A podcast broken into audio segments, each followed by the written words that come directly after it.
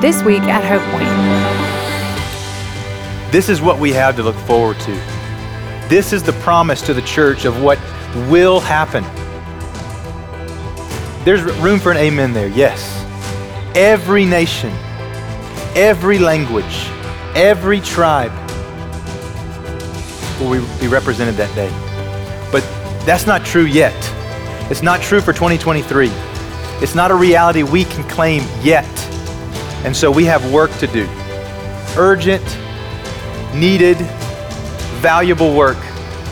And there's no greater work that we can give ourselves to. We're so glad to have you join us for today's message.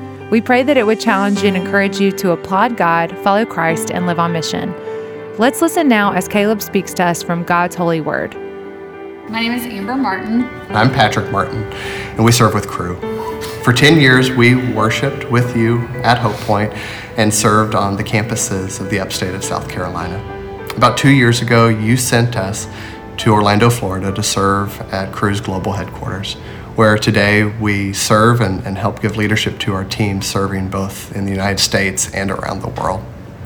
Because of your partnership this past year, over 21,000 students and faculty have engaged in sharing the good news of Jesus with others. Because of that, 54 million people have heard the gospel, and 966,000 people have decided to follow Jesus. Let me tell you just one story of what that has looked like. This past week, a group of college students from North Carolina and South Carolina came down to share their faith on the campuses of Orlando. And some students from the College of Charleston and Coastal Carolina were on campus, and they approached a young woman who's a student at UCF. She's originally from Peru, but she's studying here now. And as they began talking about Jesus, this young woman just sort of paused and said, this is just crazy, because in January I bought a Bible, and for the past couple of weeks I've been praying and asking that God would send somebody to explain this to me, because I just don't understand it. And so they continued talking, and over the course of this conversation, this young woman decided to place her faith in Jesus. And then after that, the team of students was able to connect her with the local ministry here in Orlando. Thank you for sending us. We're so grateful for your partnership, and we hope you're greatly encouraged today as you hear stories of God at work, both down the street and around the world. We love you guys, and we miss you. Bye.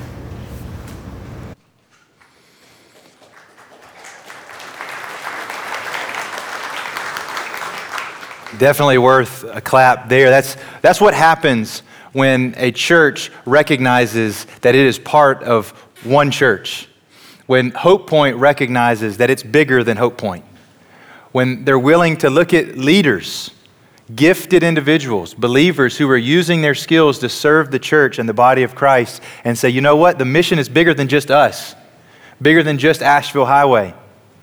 Because we were willing to release them and send them to Orlando, you hear the fruit of that. Churches that just cling to their leaders and don't want them to go out into the world miss the opportunity to be a part of what God is doing to fulfill the Great Commission, both here and to the ends of the earth. And it's because we let them go, because we were willing to take that hit. Now the gospel is being proclaimed in ways that it wouldn't have been otherwise.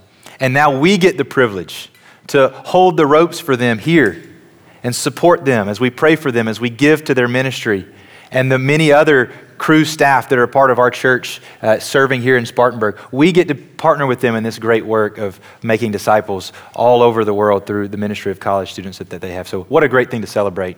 Well, you've seen joining me up on the stage a group of individuals that I'm so excited to introduce you to. This is our panel today. Each of these individuals are members of our church here at Hope Point in Spartanburg, but they are using their life either as a volunteer to serve in ministry or vocationally full-time in ministry. And I want to introduce them now. First, we've got Sawyer Root. He's a volunteer for Sidewalk Hope, who you just heard about a few minutes ago from Marsha Tolles. We've also got Amy Henderson, a volunteer for English Crossing, a ministry that operates right here in our building throughout the week.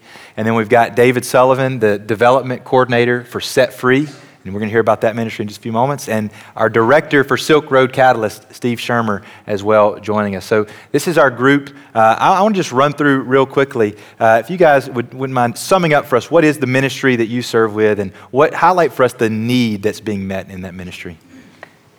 Yeah, so at Sidewalk Hope is a mobile ministry here in Spartanburg that delivers the gospel to currently over 300 kids in the inner city of Spartanburg. The goal of the ministry is to meet the full range of needs, from physical, spiritual, and emotional needs of the children that are receiving the gospel and the families as well. So just the way that looks is the big yellow bus, as all the kids will refer to it as, pulls up into a neighborhood, specifically a neighborhood of high poverty, and opens the side down into a stage. There's games and playtime for the kids. There's then a time of worship, a Bible lesson, and then all the kids get snack bags as well. So, English Crossing is a ministry of Hope Point run by Katie Tucker and Elisa Mason, and we offer free English classes to internationals in the area. And our hope is that through these classes that we will develop trusting long-term relationships with our students, and that we will display the love of Christ to them. Since September of 2022, we have 380 new students, as well as our returning students. And this huge jump is a result of so many coming to flee the war in Ukraine. And so we meet on Monday and Tuesday nights, and we have our English class, and we also have a Bible story that we read and talk about together. And the goal for each week is that we present the gospel clearly at every class. And we do that with the adults and with the children. So with Set Free, since our foundation by a local upstate man over 20 years ago, faith has set Free apart. So in everything we do, every deep water well we drill, every mobile medical clinic we conduct, and every child we rescue from slavery, we seek to provide freedom in Jesus Christ and the power of Jesus Christ. And meeting the humanitarian needs is our method, but our mission is proclaiming the good news of Jesus Christ and making disciples of Christ. There's an estimated in 2023, this is crazy, in 2023 there's 771 million people that do not have access to clean water. And there's also an estimated in South Asia alone 10 million child slaves, 10 million from the ages of 7 to 12. So let's run that back one more time. Just make sure everybody heard that. As we sip on hot, warm, clean coffee, run those stats back one more time, please. So 771 million people that do not have access to clean water at all. And then child slaves, so kids that are 7 to 12 years old that are property, that have been sold by different reasons. And so it is our goal to show them the love of Christ, right? So we get to rescue them out of their situation. We get to save them, set them free from waterborne disease by bringing clean water. We also get to literally set captives free and tell them about Jesus Christ, who is ultimately the one that saved them. Yeah. So Silk Road Catalyst, our vision is about ending gospel deprivation. And so to give you some context of what I mean, here in Spartanburg County, the population is about 330,000 people. So there's about one church for every 500 people in this county. One of the places where we serve has the same population in South Asia. And this community that we have a team in, there's 0 churches for 300,000 people. And so when we're trying to end gospel deprivation, it's just not about going to lost people. It's about going to people who don't have access to the gospel, whether it be through a local church, a missionary, or through local believers. And they represent about 2.2 billion people in the world. and 47,000 of them every day, today included, will die, never having one opportunity to hear the gospel. And another stat that I forgot to share earlier was 86%, because these are the people we predominantly work with, 86% of all Muslims, Hindus, and Buddhists do not know one Christian personally. And so our goal is to take the gospel to them through a variety of means, plant churches, and give them access. Those are some staggering numbers there that you hear. And if you're curious as to why we have put such an emphasis as a church on this region of the world, I hope that provides some context for you. Here on the screen, you'll see what's known as the 1040 window because of the latitudinal lines on the map. But this area of North Africa, the Middle East, South Asia, East Asia represents the largest window of lostness in the world. And you heard those stats, 2.2 billion lost people here, 47,000 dying every day. That means more than one dying every other second. And not just dying as though their life is ending, but dying and being faced with a Christless eternity, a hopeless eternity in which they will be forever separated from a person they never had the opportunity of even meeting, being introduced to. And so this is why we as a church have put such an emphasis on strategically partnering with missionaries and organizations who are targeting that region, and particularly that region of South Asia, where there are just such a huge, condensed population, and with that, massive amounts of lostness, as we've already mentioned. It's interesting to note that of all the Great Commission resources out there, all the money being given to mission work from our country, only about 3% of that goes to this area. Doesn't make sense, does it? This is where the most lostness in the world is. This is where the greatest need is, and only about 3% of our funds are going there nationally. About 2.5% of our missionaries are going there.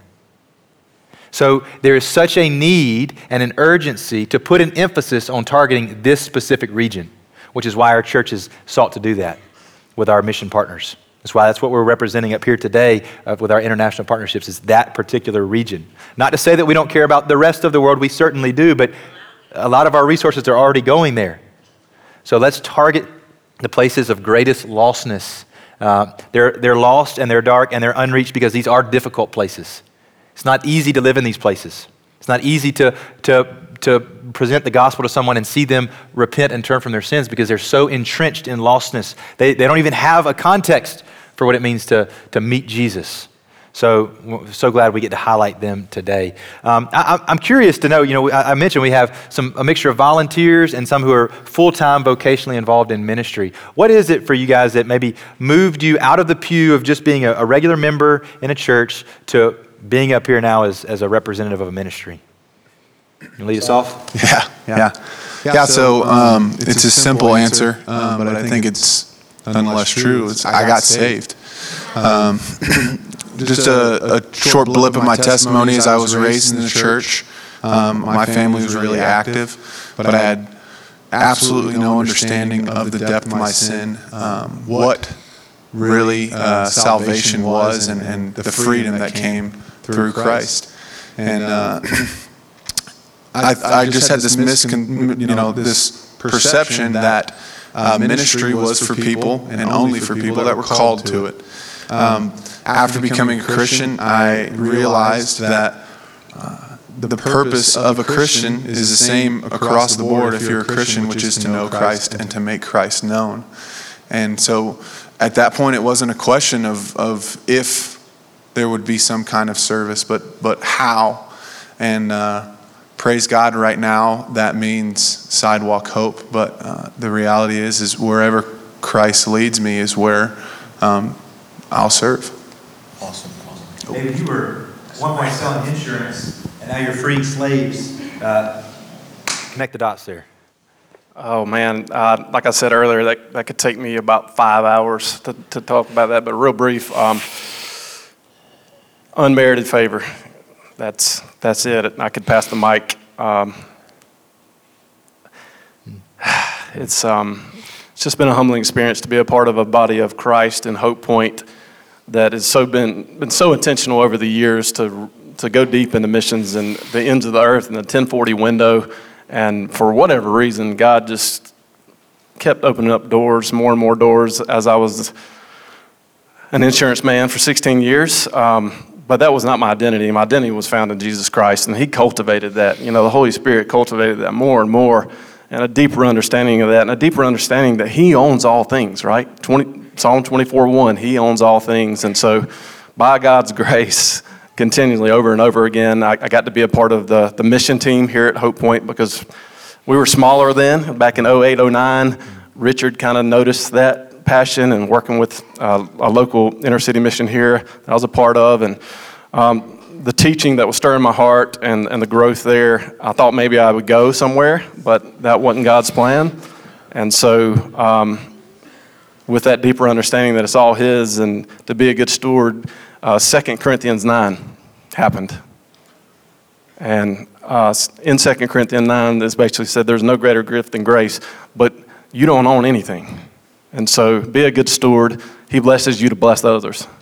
And all those, the big term of the word blessing. So praise God, I was able to do that. I was able to travel around the world with Ronnie, our former missions pastor, and Richard.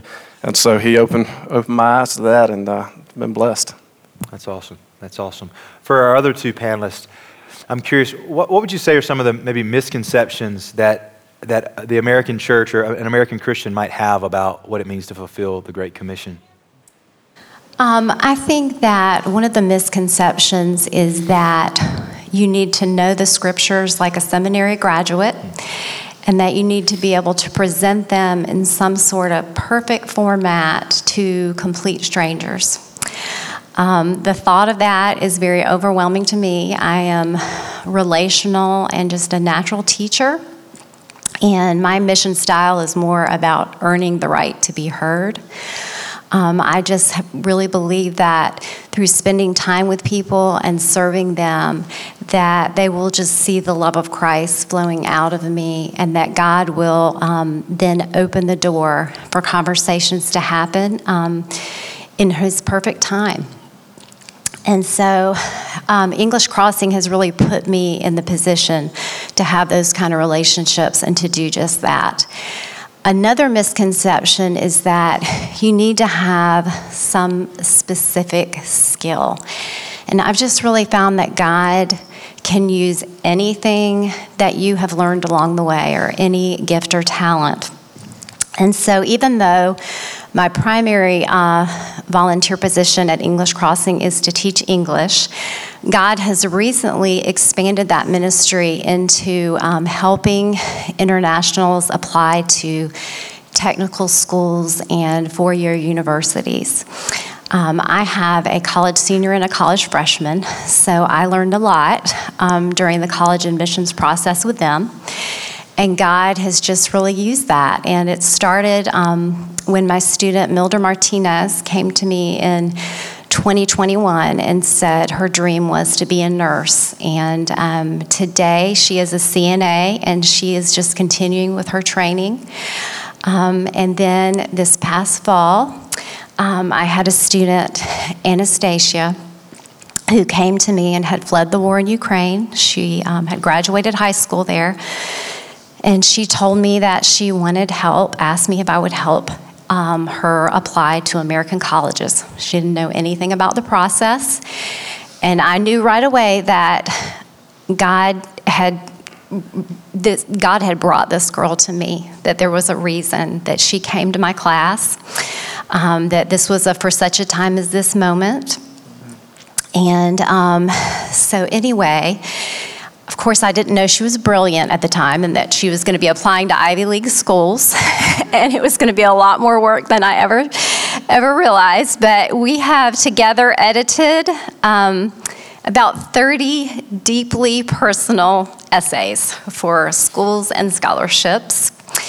And I don't know what the result is going to be yet. Ask me in May.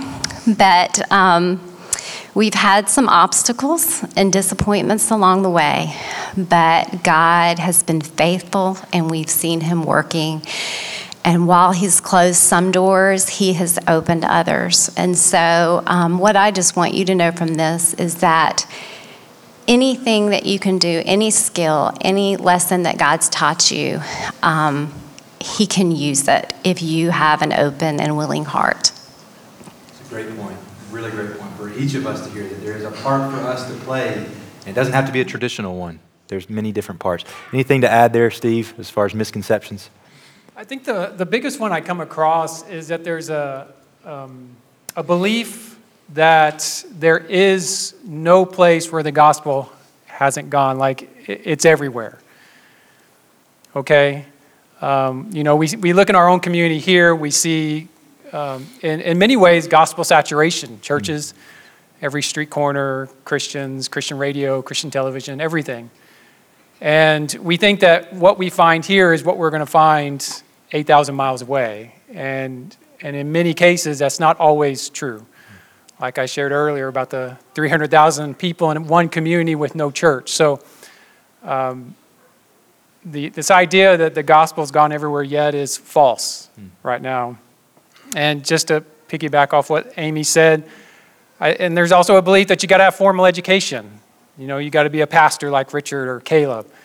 You got to be a formally trained missionary or something to do anything good, and that's false as well. I know many pastors abroad who have no formal education because they don't have access to it, yet they're planting churches faster than we can in the West with all the resources, with all the training, all the seminaries that we have available.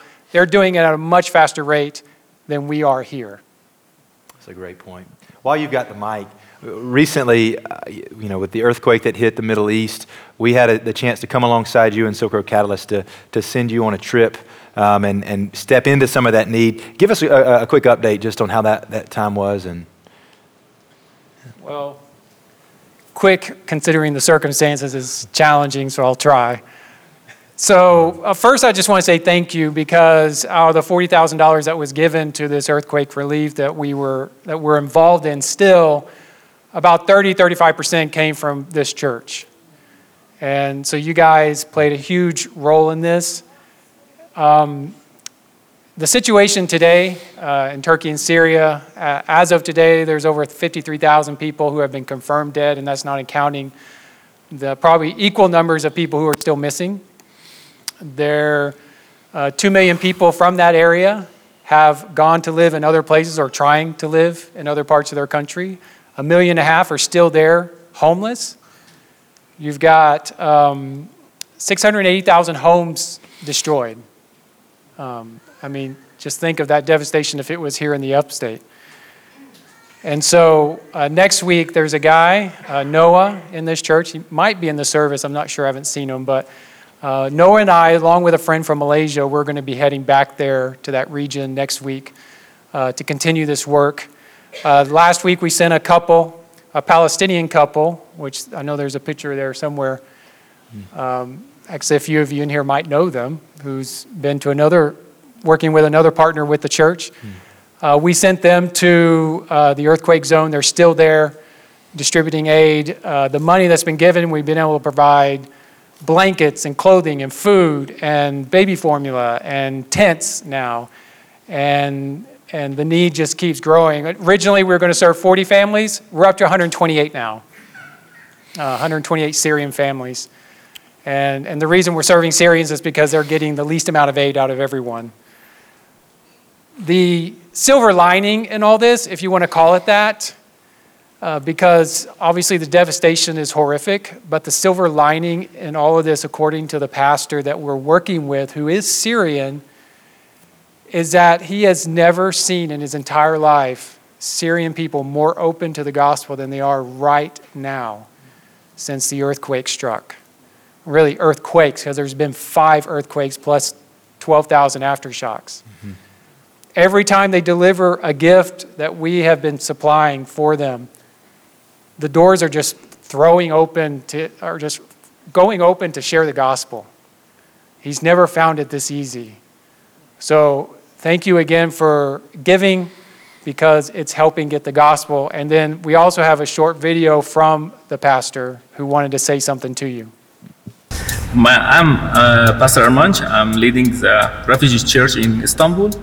So, and in this earthquake, God gave us chance to help people who's run away from the city.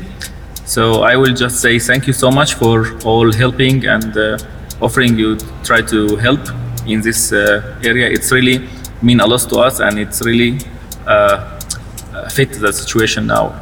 Pray for us, and thank you so much again. Wow, wow. Love seeing this. What happens when, I mean, this is what we mean by one church. That a church in Spartanburg raising funds and sending two of its members to the Middle East to partner with a Palestinian couple to join forces with a Syrian pastor to send resources and aid and the gospel message to Syrian refugees. This is one church. This is what it looks like when we come together as one and say this one message that we have, this one mission that we have joins us all together. Let's not stop until the work is done. So thank you so much for sharing that update.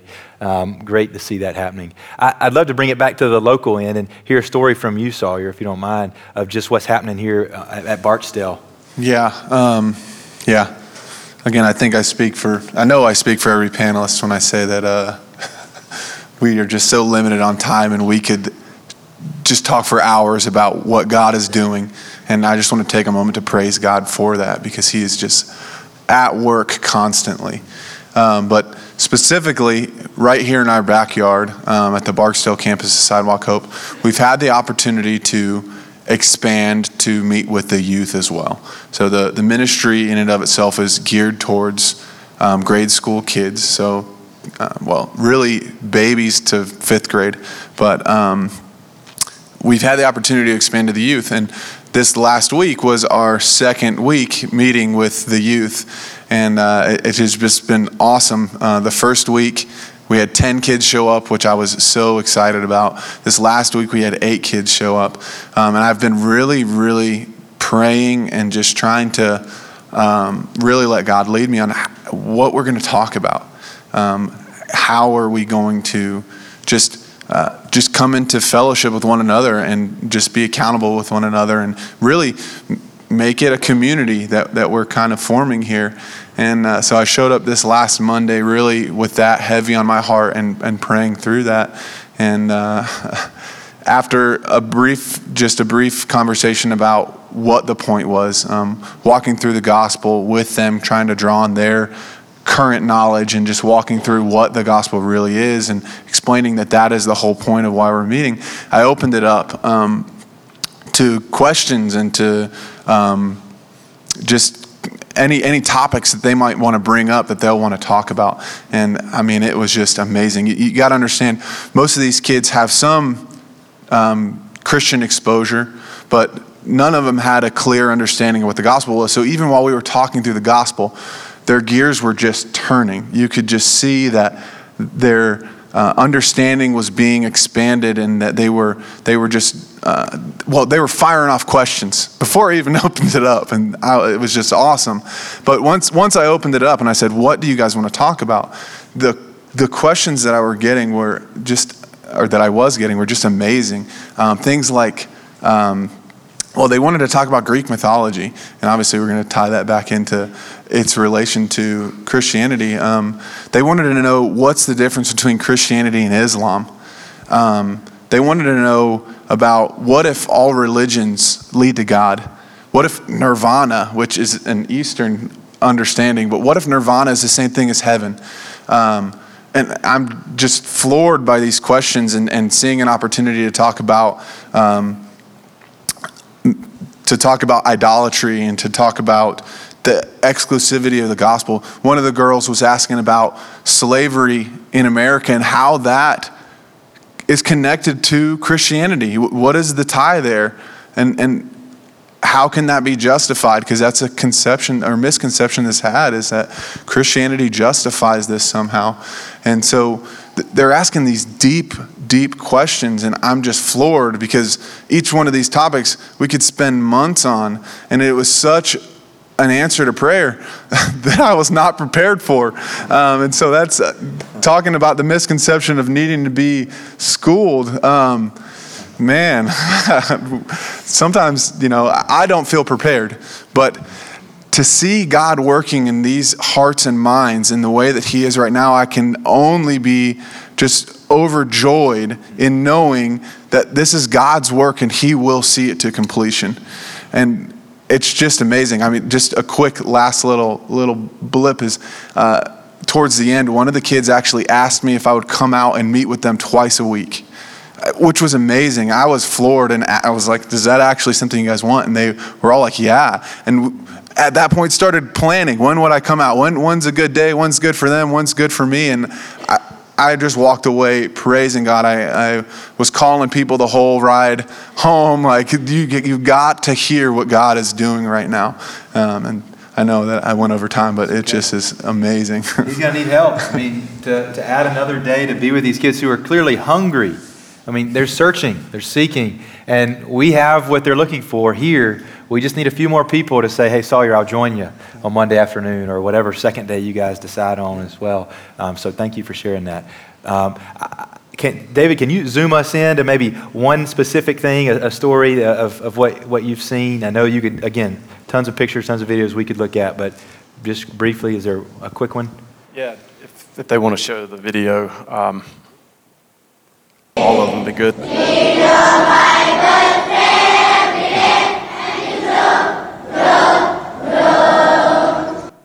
So you get to see children rescued that they understand it's because of Jesus, and so they've accepted his mercy. And now they're crying out, and they get to sing like that twice a day in chapel that they have. And that was me with a cell phone video, and it'll stir your heart toward love and good deeds. And so I've been privileged to see that. If we have another little slide real quick. So this is some older girls that are now leading Bible studies that have been rescued out of terrible situations. Now they're older. They speak English pretty good. There's Evangelions from this church that they get to use, and they're telling others about Jesus that I was able to give to them. And it's amazing. That little gift just lightened their day. I made their day, lighten them up. And hopefully we'll show this one more little quick. Yeah, okay. The next one, please. There, yeah. So that's what happens when you try to escape child slavery. They break your limbs.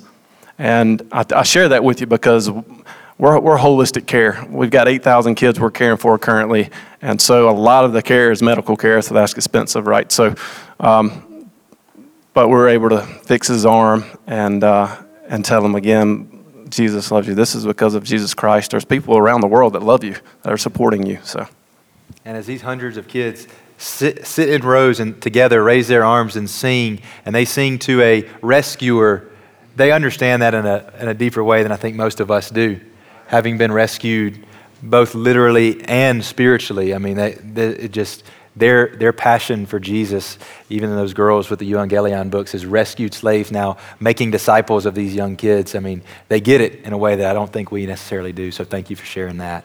As we wrap up, I just wonder if we could run down real quick. I know that there are many ways that we could partner with you, and obviously, for all four of these organizations, there's a constant need for funding, so giving is one way, but praying and going are the other two primary ways that the body of Christ actively partners with you. So real quickly, what's one way that we could do either of those in a specific way for our people to hear? So for us at Silk Road Catalyst, we have something called the Global Prayer Network, which is it's really a global team. We have a team here in the U.S. We have a team or two in Uganda, and we're building some others in other parts of the world. And we have a lady here in Spartanburg that sends out information on a regular basis of how you can be praying for those that we are serving, like the Syrians in the earthquake zone, as well as those who are being served. And of course, that ties into like what Noah's doing with me in a couple weeks from this church of going to the area. So we have opportunities like that as well. Awesome. God is calling his people to pray. And so he's definitely calling me to do that. And so one thing I'm doing with Set Free now and the development is to develop a prayer team that will have a specific time that intentionally prays about something, that a challenge that we're facing. And Just a little asking for a 5-minute prayer slot once a week, and just to be intentional to pray for Set Free and some of the challenges that our partners face over there. You know, for me, there's nothing more powerful than we can do than pray. I mean, when Jesus tore the veil from the top to bottom and gave us direct access to the Father, who are we not to pray all the time and petition Him, and it'll move Him. So, Yeah, this prayer need for all of these is, we cannot underestimate it. I mean, when Jesus looked at the crowds of lostness, His reaction was, pray to the Lord of the harvest. That was it. Like, that was response number one, pray. And He said that He would send more laborers into the harvest. So church, we want to come alongside them and we want to pray for God to do just that. But the sneaky thing about praying a prayer like that is that chances are you will somehow be the answer to that prayer. As you pray for laborers to be sent to Barksdale and here on Monday nights and on a vision trip with David and maybe to the Middle East even with Steve, you might be the answer to that. You might be the laborer sent. So pray cautiously. Amy. So in addition to prayers, we do need teachers and assistants to work in our classrooms at English Crossing, and that is on Monday and Tuesday nights. You can also serve on a rotation every other week. And no, you do not need to know another language. You don't need to have formal teacher training either. And then another very, very important need is childcare, because we do have a program for the children so that the parents can learn in their classrooms. We offer something to take care of their children while they're meeting. And this is such a huge ministry, and I think people underestimate keeping the kids and how important it is. But we have children that have just left the war in Ukraine. They have experienced great trauma, and they've come here and no one can understand what they're saying. And they come to this building and their parents need to go to class, and these children are terrified. And so we need people who can just show the love of Christ to these kids. The class is very structured. It has a Bible lesson, crafts, and activities. But it's just a big need and a very important job. You can serve on a rotation with that. And it's also a great opportunity for families to serve together, even if it's once a month. That's a great opportunity to teach your children how to serve and how to be a missionary just on a Monday or Tuesday night. We need people to help with registration and greeting. We need people who would be interested in doing individual tutoring with students. We get requests for just tutoring or extra help during the week, and that could be done on your time schedule. Another thing that we offer occasionally throughout the year are Bible studies for certain, usually 6 weeks. And last year I had a student who came here from BMW, worked for BMW for 9 months, came from Europe, and he was not a believer, and each week as we did the Bible story, I could just kind of sense his heart softening, and he just seemed more interested every week. And so when the class broke for the spring, we offered this couple in our church, stepped up and offered a Bible study.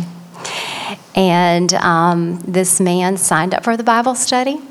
And he went, and then he started meeting with the husband. And the week before he went back to Europe, he prayed to receive Christ. And so we need people who want to disciple and lead Bible studies also. So again, whatever your skill is, whether it's helping people write resumes, teaching citizenship classes, serving in the nursery, or leading Bible studies, we would love to have you. Yeah. Sidewalk Hope can always use volunteers. I mean, just there's a lot of different ways you can serve with Sidewalk Hope, but specifically just we need volunteers. The Barksdale campus is literally 30 seconds away. It's 2 turns. It's right over there. It was we started in Barksdale, or Sidewalk Hope, sorry, started in Barksdale specifically because Hope Point was coming to this location. So it was with the idea in mind that Hope Point would provide support to Sidewalk Hope generally, but specifically with volunteers here at Barksdale. Right now, we have people coming out, praise God, but just a couple more people would go such a long way. You know, like I said before, we're expanding to the youth. And as we do that, part of the way through the children's time, I step away to go and meet with the youth. And many weeks I feel like I'm leaving the team shorthanded with the kids when I do that. You know, praise God I get to be with the youth, but just a couple more people to sit with the kids and just love them. Most of these kids will not experience any love like something simple like sitting down with them and spending time with them while they're at home. And if we can give them that for 1 hour on a Monday, then praise God for it. I mean, it's 1 hour on a Monday, you know, for the love of a kid. And just to that, Mondays, afternoons, there's a couple different times if you can't make all of it. 3 o'clock, we're here loading the bus up. 3:45, we meet over at the campus, and then if you can't make 3:45, 4:30, the youth, the high school and middle school bus gets to the area, and that's when we'll start with the youth. So, a couple different areas there. Yeah, that's awesome. That's awesome. Well, thank you guys for sharing that and putting it in front of us. I hope each of you hears that there is plenty of space for you to step in. And that what we're asking of you as a church is not for any one of you to try to fix everything, but for every one of you to do something. Find some place to step in, some way to serve, some way to leverage your life, your resources, your skills for the sake of making Christ known, both here in Spartanburg and to the nation. So would you thank our panelists for being here today with a round of applause. Thank you guys so much. As we transition, I want to show you a video real quick of one of our partners who could not be here today for the panel because he's busy working with his family in South Asia. He was just here about a week and a half ago, and so we got a chance to record him sharing what he would have shared if he could have been here. So pay attention to this here. Good morning, Hope Point Church. My name is Chris, and alongside my wife and my children, Cohen, Eden, and Jude, it is a joy to join you this morning. For the past 9 years, we've had the privilege of serving the Lord Jesus and His church as missionaries in South Asia. In our context, there are more unengaged, unreached people groups than in the rest of the world combined. But in the midst of that darkness, we have seen over the last few years together, a great light begin to shine.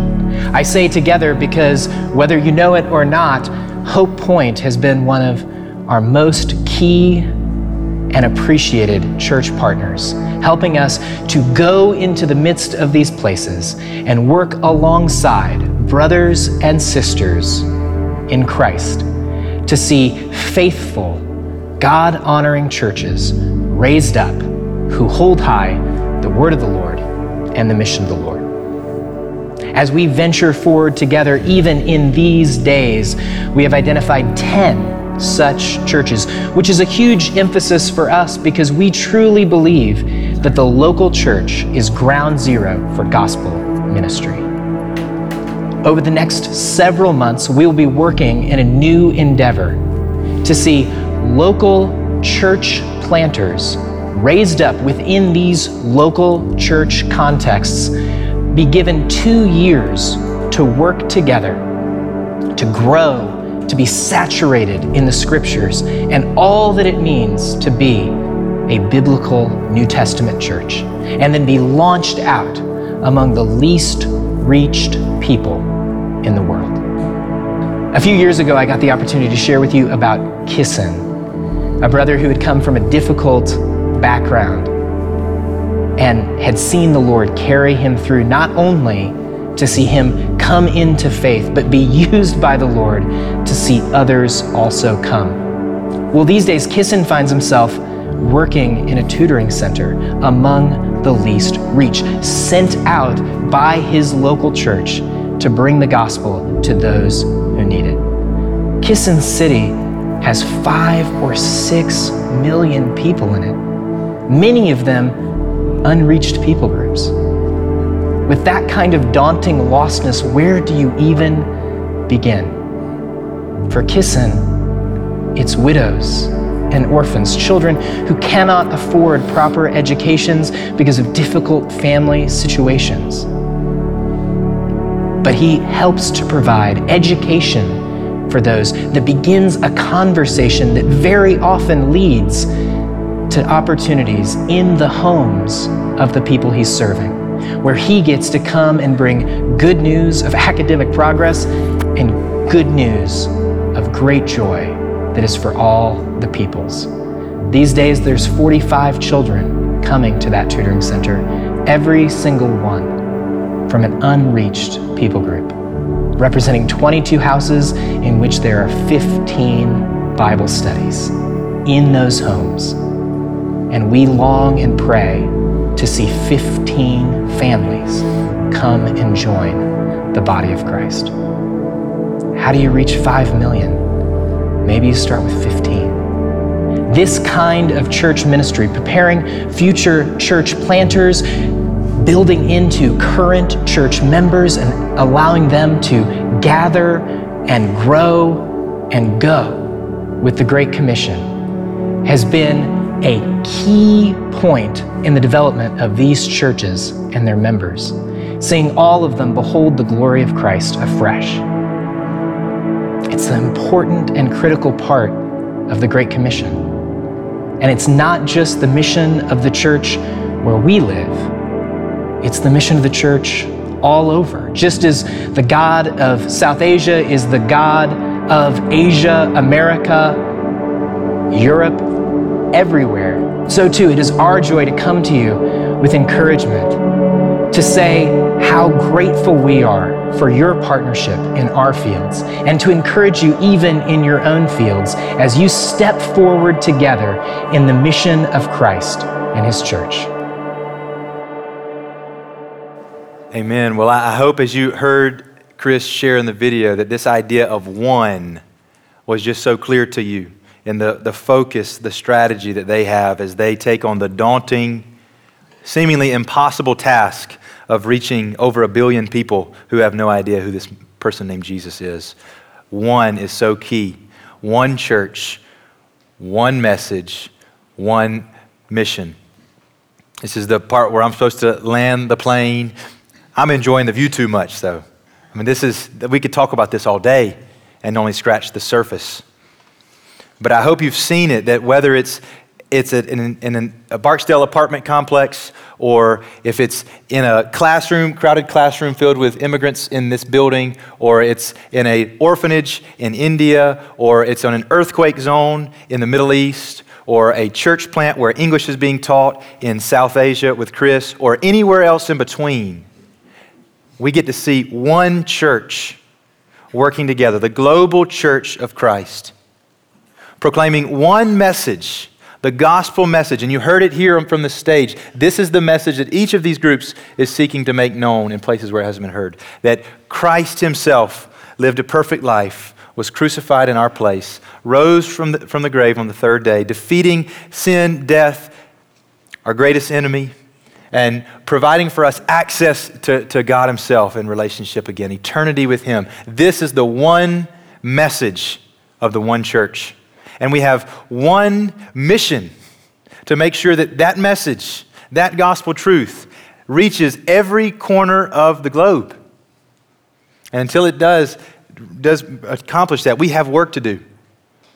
There's also one promise that Christ gives us in the book of Revelation. He gives it to John in Revelation chapter 7. He says, "After this I looked, and behold, a great multitude that no one could number, from every nation, from all tribes and all peoples and all languages, standing before the Lamb, clothed in white robes with palm branches in their hands, and crying out with a loud voice, 'Salvation belongs to our God who sits on the throne and to the Lamb. This is what we have to look forward to. This is the promise to the church of what will happen. There's room for an amen there, yes. Every nation, every language, every tribe will be represented that day. But that's not true yet. It's not true for 2023. It's not a reality we can claim yet. And so we have work to do. Urgent, needed, valuable work. And there's no greater work that we can give ourselves to. The only thing that we can do in light of that reality, that promise of what is to come, and all that you heard today about the great spiritual darkness and lostness that is true about our world today, is to say, why not us? Why not me? It's clear in Scripture that everyone that Christ called to follow him, he also called to become a fisher of men and women. Those two tasks weren't separated. You heard it from the stage last week, preached from 2 Corinthians 5, that everyone who has been made a new creation, everyone who would claim the name of Christ has also been made an ambassador for Christ. Church, we have work to do. And until everyone has had a chance to hear, so that every nation can bend their knee before the Lamb, we must be busy working. And so I want to challenge you as we close this time out to take some step into this work. There's a QR code that's going to be on the screen. And I want to encourage you, even right now, pull your phone out right now, scan that QR code. And we have some on-ramps for you, some very practical ways that you can step into serving. You're not going to offend me if you take your phone out right now. Please go ahead and do that. We'll forget about it if we don't do it now.